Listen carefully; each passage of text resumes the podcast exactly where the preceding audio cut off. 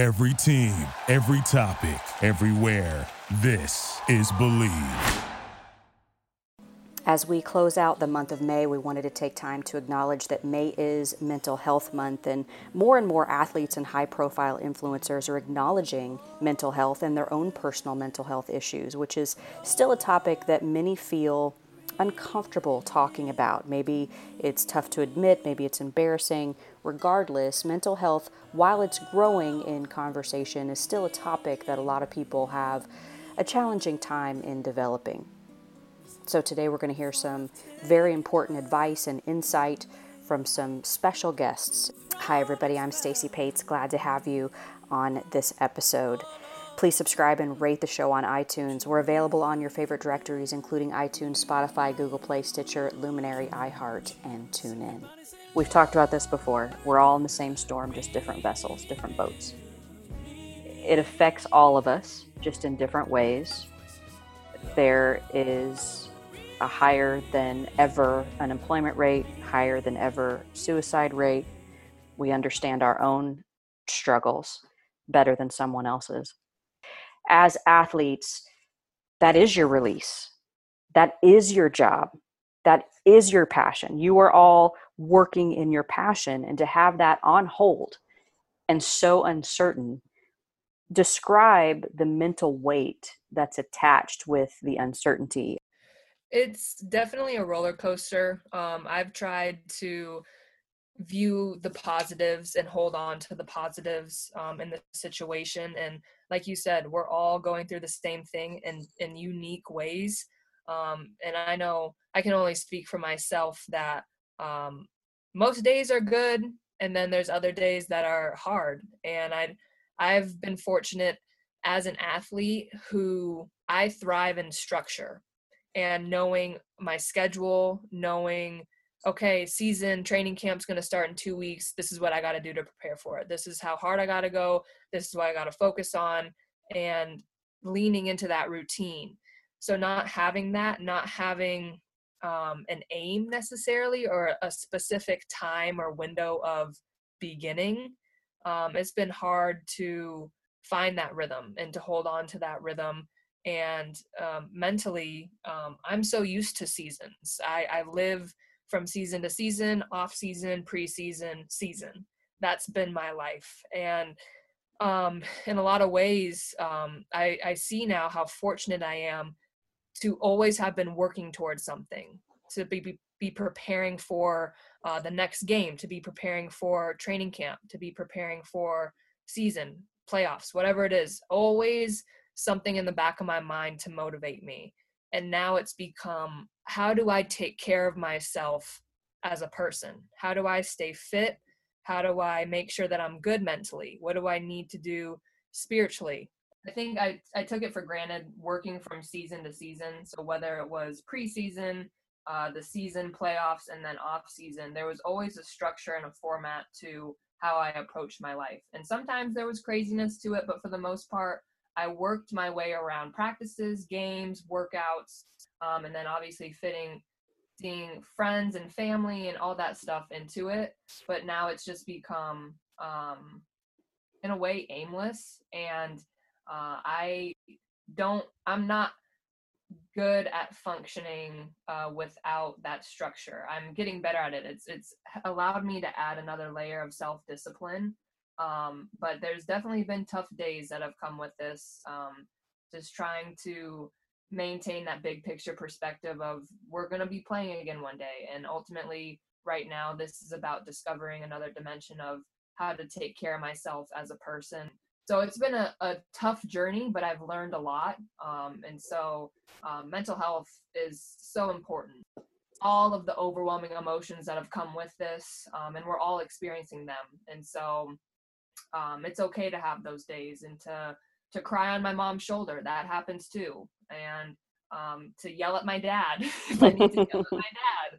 Um, and he he understands that as well. And so uh, there's different ways to process the emotions but I think what I've learned is how important it is to process them and not to to swallow them and to avoid them and ignore them but to really allow myself um, to feel it all and to be real about it and um, I know that that's helped a lot to bounce back quicker and to understand, you know what, today was tough and today won. But tomorrow I'm going to come back and it's going to be better and we're going to make it great and I'm going to laugh and it's we're going to be okay. And so it's been a journey for all of us to say the least. Does the league have anything in place for this particular situation? Clearly, we're in an unprecedented time mental health is very important across the board no matter what you do as a as a vocation what does the league have in place to to support you all they've sent us emails with resources um, i think for uh, like mental health resources um, how to how to who to and where to reach out to if you need that help um, and to not hesitate um, i know that the league has done that the unit done that. Our teams, specifically, our organizations, have also done that. Um, when it comes to if you need something, please like don't hesitate to reach out to talk about it um, to any of us. We want to be there to help you. Um, and so I think the main idea has to has been to keep that line of communication open and honest and um, to be available for us uh, for whatever we might be going through or need to talk about or need help with. We are honored to welcome our first guest, Dr. Shamard Charles. He's the senior health journalist for NBC News based in the epicenter, New York City. Doctor, thank you so much for taking time to speak with us. Thank you for having me. It's our pleasure. For many, the term mental illness only applies to cases of schizophrenia, bipolar disorder, dissociative identity disorder, etc but thankfully when when we think about mental health disorders today it's becoming less st- stigmatized but there's still that lingering notion that mental illness is a sign of weakness and people should just quote get over it or a title given to those that are just crazy why doctor is mental illness consistently misunderstood I think mental illness is misunderstood because we're still living in the weird sports sports culture of pushing through gladiator mentality. If you have any sort of mental issue, mental crisis, or mental disorder, um, we almost think of it as like coming into a situation with baggage. And it's not really baggage, right? If we had a physical ailment, someone wouldn't say, like, oh, because you have a physical ailment, you're you can't recover from it and we wouldn't be able to hire you. But if you have mental quote unquote baggage we say oh this person is is too much of a liability too much of a risk to do the job. And so in many ways in sports culture we value physical health over mental health and i think that there's a cognitive dissonance between the two there are other terms that we use like burnout, or sometimes we might use the term anxiety, and we kind of use those as catch all global phrases for when someone is a little bit out of it. But the reality is, mental health uh, disorders, many people characterize it as like rotting from the inside. It's like if you don't really tackle the root cause, the root problem, if you don't provide people with adequate resources, oftentimes it's a slow deterioration as opposed to the acute um, deterioration that we see when you have an injury. Like if, when you break your leg, you know, for a while you won't be able to walk, but we don't really see that slow deterioration that happens in mental health. And we don't have enough research that links slow deterioration of mental health with modified or slowed or regressed uh, physical performance. What is so important is that people recognize if you have a mental issue and instability it could be anything it could be anxiety depression don't overlook that. It's so valuable Absolutely. to dig into that and to find the root because when you find the root and you pull that thing out here comes health on the other side of that. Here comes joy on the other side of that. What have you seen in, in just some examples as you've moved through the medical community what i've actually seen is that many people don't see their initial bouts of trauma as trauma so that's the first thing. I think that there is a little bit of um, a lack of identification or proper identification of those red flags. I think the second thing is the stigma really does play a role into it because there are a lot of repressed traumas and repressed feelings that come with mental health disorders. So, one of the things um, that I oftentimes ask someone is, How's your day, right? The reason why that's important, other than the fact that it's incredibly kind to do so is you're asking someone was there anything at the root of what happened today that is causing you to feel a certain way so and you can just feel that with someone's body language and so oftentimes we as a community need to do a better job of checking in with one another and making sure that we're asking on a day-to-day basis and not asking sort of retroactively. After something has happened now we want to know like oh my gosh what happened? or i saw those signs and i never said anything. I think that it's easier to have conversations about mental health when we're constantly checking in when that's part of our uh, routine. And then the last thing that i would say is sometimes there's an element of distraction. We can we can look at the root causes and we can and we can identify but at the end of the day i think that we have to put the onus in two places. We have to put the onus on all of the institutions around us whether it's the educational institutions uh, whether it's corporate jobs whether it's teams. We have to s- split the responsibility across all of society to to help people identify the roots because it's hard when you're in a situation to see the roots for yourself. So we have to we have to split the responsibility across uh, society. Just on a perceptual uh, level we have to destigmatize it. We have to get away from the from the you always got to be perfect. You, there's no second chances uh, mentality that we have the the perception of uh, the perception of perfection. We got to get away from that a little bit. We kind of live in a dual cancel culture and compare culture um, and i think that oftentimes that masks a lot of issues for for people. They're so wrapped up in the distraction of being part of those cultures that um, we're, we're not always doing all of the work that we need to do to sort of identify um, some of the issues. But again, it's not to put the onus just on people, and it's not to put the onus on um, corporations and jobs and those environments and churches and all different types of organized institutions. But it's really to say that we all play a part in destigmatizing mental illness and we have to figure out what are some of the acute day-to-day check-in things that we can do and what are some of the long-term policies we can put in place to help people identify the root causes of mental illness and get the get the help that they need. As we've all been experiencing the effects of this world pandemic what's not to be minimized is the depth that this experience has had on many lives families business owners companies. Describe how mental illness or mental health rather is being impacted during a time like this? So during a time like this i think it gives us all an opportunity to reflect right? And some of the reflection is peaceful and some of the reflection is not. When you look at the mirror you don't always see the thing that you want to see.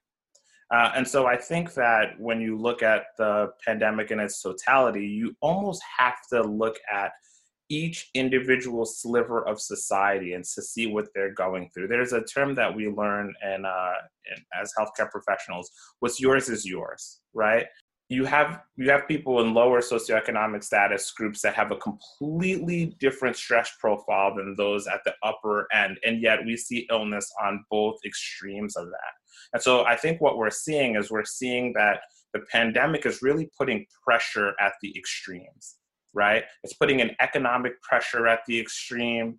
You're seeing um, you're seeing business owners forfeiting a lot of a lot of profit, and you're seeing that the essential workers that are bringing a sense of normalcy to much of our lives, you're seeing that they are being taxed, right? They're being taxed to their wits end.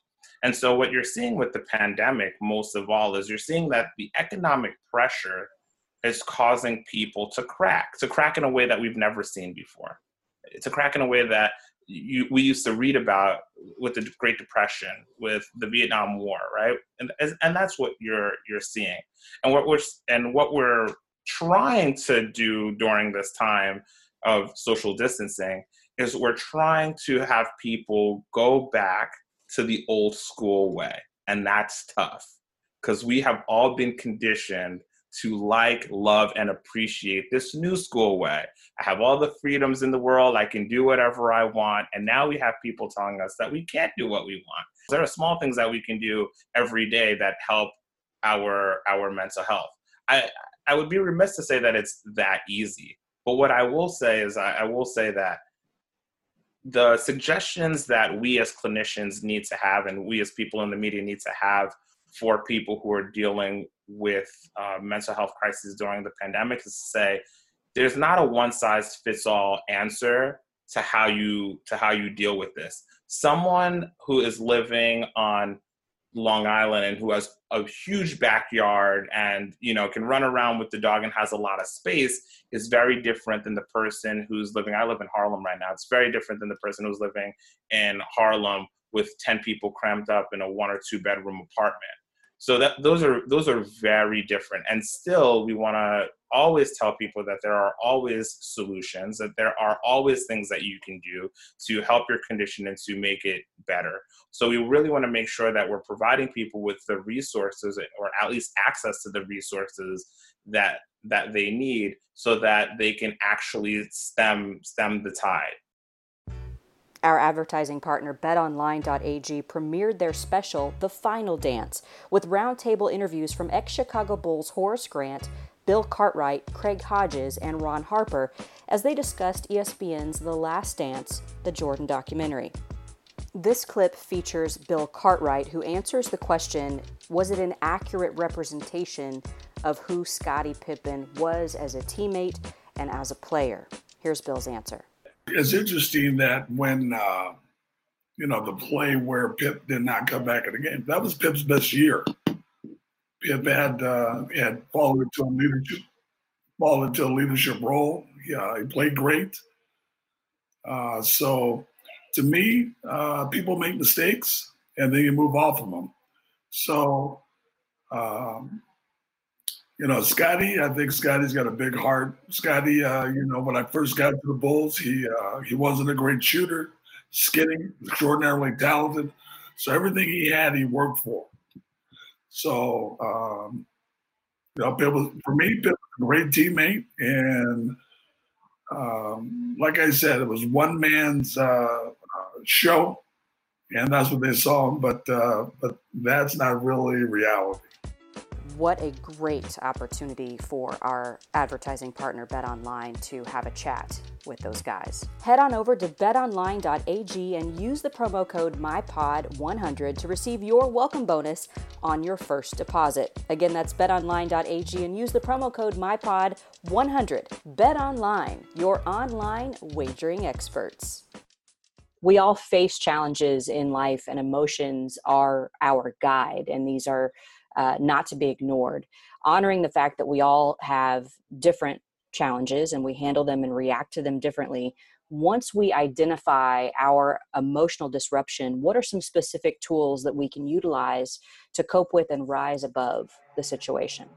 The very best thing that um, people can do is to find ways to interpersonally connect with others. I mean, I don't think that there's any better way. I could tell people read books out the wazoo. I can tell you to go and and take a walk, but uh, all of the studies and all of the data that I've I've participated in and that, and that I've read and that I've spent years studying, none of those uh, measures takes the place of interpersonal communication. There's absolutely nothing. There's nothing like it right now. For many of us, we have you know Google Hangouts and Zoom and and Microsoft Teams and all these other ways in which we can connect and we can see people. There are really small ways in which we can drive and push ourselves to continue to have interpersonal connection. I just don't think that there's uh, any substitute for it. It's really the the best thing in the world. Um, a second thing is um, turn off the news. I'm a news person. I'm saying turn off the news, but it's not just turning off the news that puts you at net neutral. You want to turn off the news and then you want to replace it with some other activity um, that's positive. And then the last thing that I would say, believe it or not, is eating healthy. Um, you know, uh, there are a lot of a lot of our stress is not just predicated on what our brain is doing, but it's also predicated on what the rest of the body's producing. And so there are different stress hormones that are produced when we feel like we're in an anxious environment. But that happens on a macro level and it happens on a micro level. Stuff we put in our body causes us to go up and down, up and down, up and down. And that up and down, up and down, up and down actually makes us anxious. And so it becomes uh, a, a, vicious cycle. When people say, "Oh my gosh, Dr. Charles, I'm hangry," that's real. When people are homeless outside, seeing that negative stimuli, that's real. Those things are things that we cannot minimize, and those are things that, but we have to address it again contextually and do something for yourself that replaces the negative stimuli with a positive stimuli. Dr. Charles, appreciate your insight. It's it's brilliant, as are you, and thank you for doing all the wonderful things that you're doing in our community.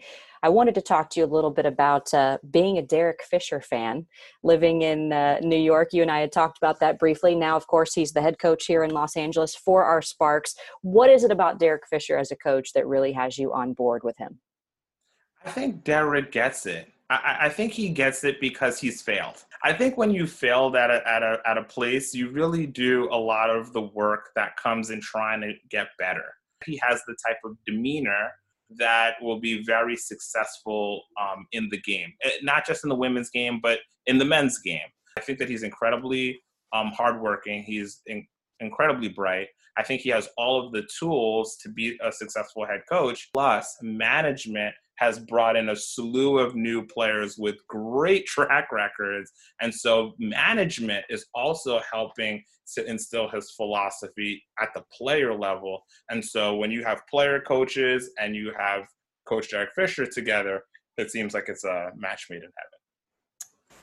A doctor, a sports fan, I don't think it could get any better with you, doctor. I don't think, wait, but it can. It can because you are the newest member of the Believe podcast family. Yay! I'm Thank so you. excited for you. Dr. Shamard Charles, his podcast will be premiering in coming weeks, and I will definitely be tweeting and Instagramming about it. So stay tuned for that. So happy to have you as part of the Believe Podcast Network family. You can follow Dr. Charles on Twitter. It's at Dr. Charles underscore NBC and at uh, Ask Dr. Charles on Instagram as well. Thank you again so much for taking time out of your busy schedule to talk to us about all things medical and a little sports as well. We appreciate thank, you. Thank you so much, Stacy. I really appreciate it. And thanks to all the listeners. Uh, without you guys, there is no us. And we'll be back after this short break. Welcome back, everyone, to Believe in Sparks. We wanted to bring another perspective to this conversation, and joining us now is Matthew Pates. Matthew is a personal development coach with a background in psychology, focusing on early childhood survival patterns and root cause emotional trauma. And one of the quotes that Matthew lives by is I believe in a world where we live from our creation, not our conditioning. Matthew, welcome to our show. We're very happy to have you today. Hello, hello. I love that quote also because it, it puts us right at the rim uh, to talk about what I want to talk about with you specifically our conditioning. When you mm-hmm. think about athletes specifically, my heart breaks for the NCAA athletes that didn't have a season, that can't have a graduation, the Olympians who had worked their entire lives to make it to the Olympic Games, and now that's been thwarted, and we don't know uh, when that is going to happen. And as we continue to wait and believe for this WNBA season to tip off, there's still a lot of uncertainty, and with uncertainty comes that imbalance of emotions. And as we're talking about May and Mental Health Awareness Month, what things can you draw a line to or a correlation with in terms of what we've been going through as a society and how that relates specifically to athletes? Absolutely. And I, I appreciate this question because I think it's so important, uh, not just for athletes, but for every single one of us to understand that this is an experience that we're all having. But when you're talking about athletes and you share the word conditioning, we often think about their physical conditioning, right? Like it's a very easy thing to understand. We train, we lift, we practice, you know, all to get in better shape, to be in better conditioning.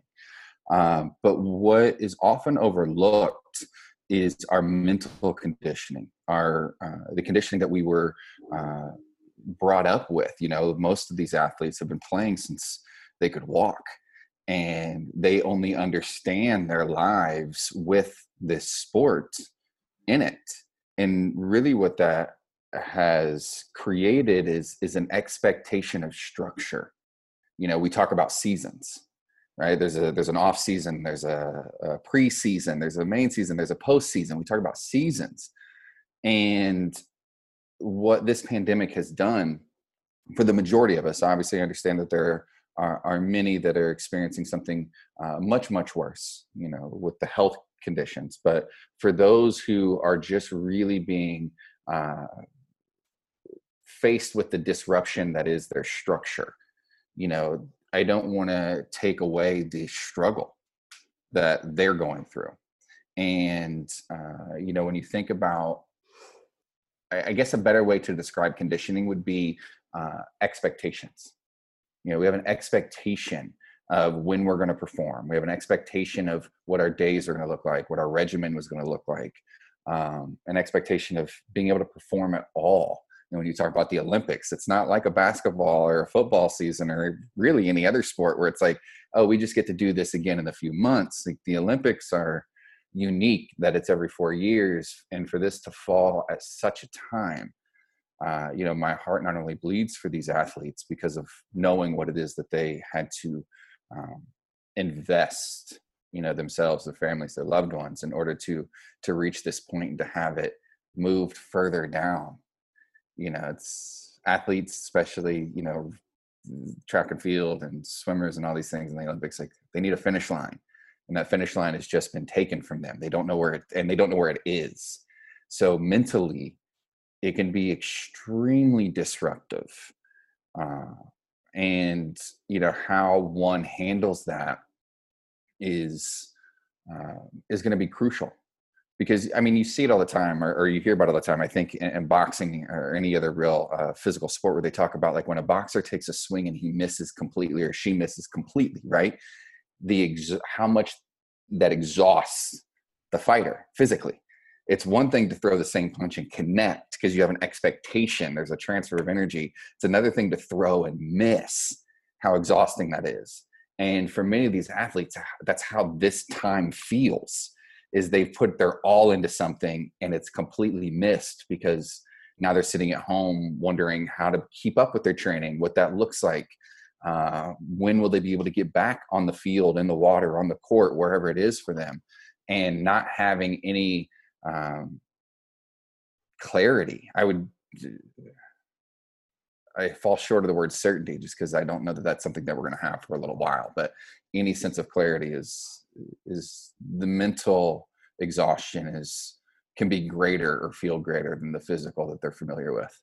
Absolutely. And you mentioned the word structure, which is something that Sydney pointed to. You know, she has always, and she functions very well in structure. So for her, you know, they have virtual training camps right now, which is set up, and they and the league does have something in place to help these women, help these athletes during this time, which is crucial. It's necessary. I'm grateful that they have that in place. Not surprised that they have it in place, mm-hmm. but just want to make sure people know that they do have that in place for for our players there's also the question of how it affects the identity of the mm-hmm. player. I know that that's something that you can speak to. It, when for our listeners, when I introduced you, mm-hmm. people may have recognized the last name, and I can honestly say I've been familiar with your work for many, many years, many, many years. So I'm always grateful for your insight and your nuggets of wisdom that have always been part of the thread of who you are and to see what you're doing now with humans is such a gift and such a blessing and i want people to hear what you have to say and mm-hmm. i'm certainly a person that um, that struggled with didn't even realize i struggled with tv being my identity. So in what ways does a situation like this affect athletes identity? Mm-hmm and and for anyone that's listening that's kind of wondering what I, what we even mean by identity here is uh, you could tie to that expectation you know when you when you're familiar with doing something uh, in the case of these athletes the majority of their lives literally since they were children and then all of a sudden that thing was taken from them. You know we we become more familiar with this this topic of conversation when we discuss uh, an athlete that uh, suffered a, a, career-ending injury, you know, or uh, you know, gone into retirement. Um, you know, that's typically when when athletes specifically are, are, met with that reality that they are no longer the identity in which they have, uh, you know, been conditioned uh, to to operate as. You know, um, and what quarantine is doing for so many. Unfortunately it it's the equivalent of um, the the athlete that suffers the injury right? You can argue that most retirements are uh, a, a choice made but it's even worse for an athlete who suffers something some sort of consequence some sort of experience or tragedy that cuts their careers short long before they anticipated. So there's no preparation for them emotionally mentally. There's no you know what do i do with my day? You know when when the sport is gone when you're no longer waking up at 5 a.m and training for four hours and then eating a very specific meal to uh, nourish your body in a specific way so that you can go back to practice in an hour and a half and then be able to perform at night and like you know there's such a structure. It's almost militant especially if, when you're discussing a professional athlete it absolutely is militant and every action from the things they they feed their bodies to the things they feed their minds to the things that they put their bodies through um, from a functionality perspective everything is intentional. And then all of a sudden that's stripped away because we're not allowed to you know be in the facilities. We're not allowed to uh, you know be on the field. We're not allowed to to be anywhere be with our trainers be with our teammates. You know there's there's a lot to be said too for um, the camaraderie that uh, is missing you know not just of teammates but of opponents you know of the fans. You know i know i i know i shared a picture with you the other day where it was a soccer stadium that you know it was brilliant in my opinion. It's the best of the worst case scenario uh, where they filled the stands with cardboard cutouts of fans. Mm-hmm. um, and I, I, again I, I think it's brilliant because the reason they do it, it's it's uh, to meet a level of psychological expectation. Mm-hmm. right? When you go into a gym or you go into a onto a field and the, the stands are empty you don't perform the way that you do otherwise. You just you can't. Mm-hmm. right? That's what iverson's thing is we're talking about practice right? Because he shows up differently to practice than you do a game and and and these athletes are are being met head on with this new reality that none of us anticipated i mean again this has been months mm-hmm. literally just two three months since you know these athletes in all of our lives really were, were shifted so dramatically uh, and now getting back into it like how do you how do you operate at the same level you know how do you get back into conditioning i saw the nba is is talking about going into a mm. 16 team tournament which is going to be very interesting and as a fan it's like yeah do it but as the athlete who's been out of the game who hasn't been in the not even able to be in the gym in the way that they used to like it's uh, it concerns me with injury risk uh, you know, the play is going to be sloppy as hell. mm-hmm. Yeah, let's just call it what it is. It's just, you know, as an athlete, we can understand that, you know, there's something real to shaking off that rust, and it takes a minute, especially when you're used to playing at the level that these athletes are, and and the you know how consistent they play on a on a daily bay or weekly basis, whatever that is for them. Uh, not having done it, I mean, it's it's going to be interesting. But I, I, guess for anyone listening, what I want them to understand as a fan, the responsibility that we have as fans, right, is to understand that these athletes are human and these athletes themselves are struggling with getting back into a flow. So for us to, as uh, you know, how loud social media is, you know how loud the sports columns and the critics and and you know the the nosebleed boos are in a regular mm-hmm. season you know but for anyone that is that is a real fan of a sport you know it's our responsibility to to watch these athletes participate but really extend some grace and understanding that they are humans getting back into it as well and they have been disrupted and you know their bodies are uh, feeling ways that they didn't expect some of them may be a little healthier than so this may have been a blessing for some. Uh, but again i think it's our responsibility as fans to really understand that these are humans uh, trying to figure out how to get back into the flow of their their rhythm their game uh, just as we all are. And, and when they get back on the court or the field or whatever it is like we just get to be excited to to be able to to witness you know com- competition at that level again Thank you. That is uh, that's well said. Thank you very much for your expertise. Thank you for your knowledge. Thank you for sharing that. Thank you for uh, for your grace and how you take care of your clients. And to learn more about Matthew Pates, you can check him out across social media platforms at Matthew Pates and also at MatthewPates.com. This pandemic has caused trauma to many, many, many individuals. Trauma is a misunderstood word. Mental health is a misunderstood term. According to NAMI, the National Alliance on Mental Illness, one in five U.S. adults experience mental illness each year. If you or someone you know is experiencing mental illness, contact the helpline at NAMI 1 800 950 6264. That's 1 800 950 6264. And remember, making that call is not a sign of weakness, it's an ultimate sign of strength.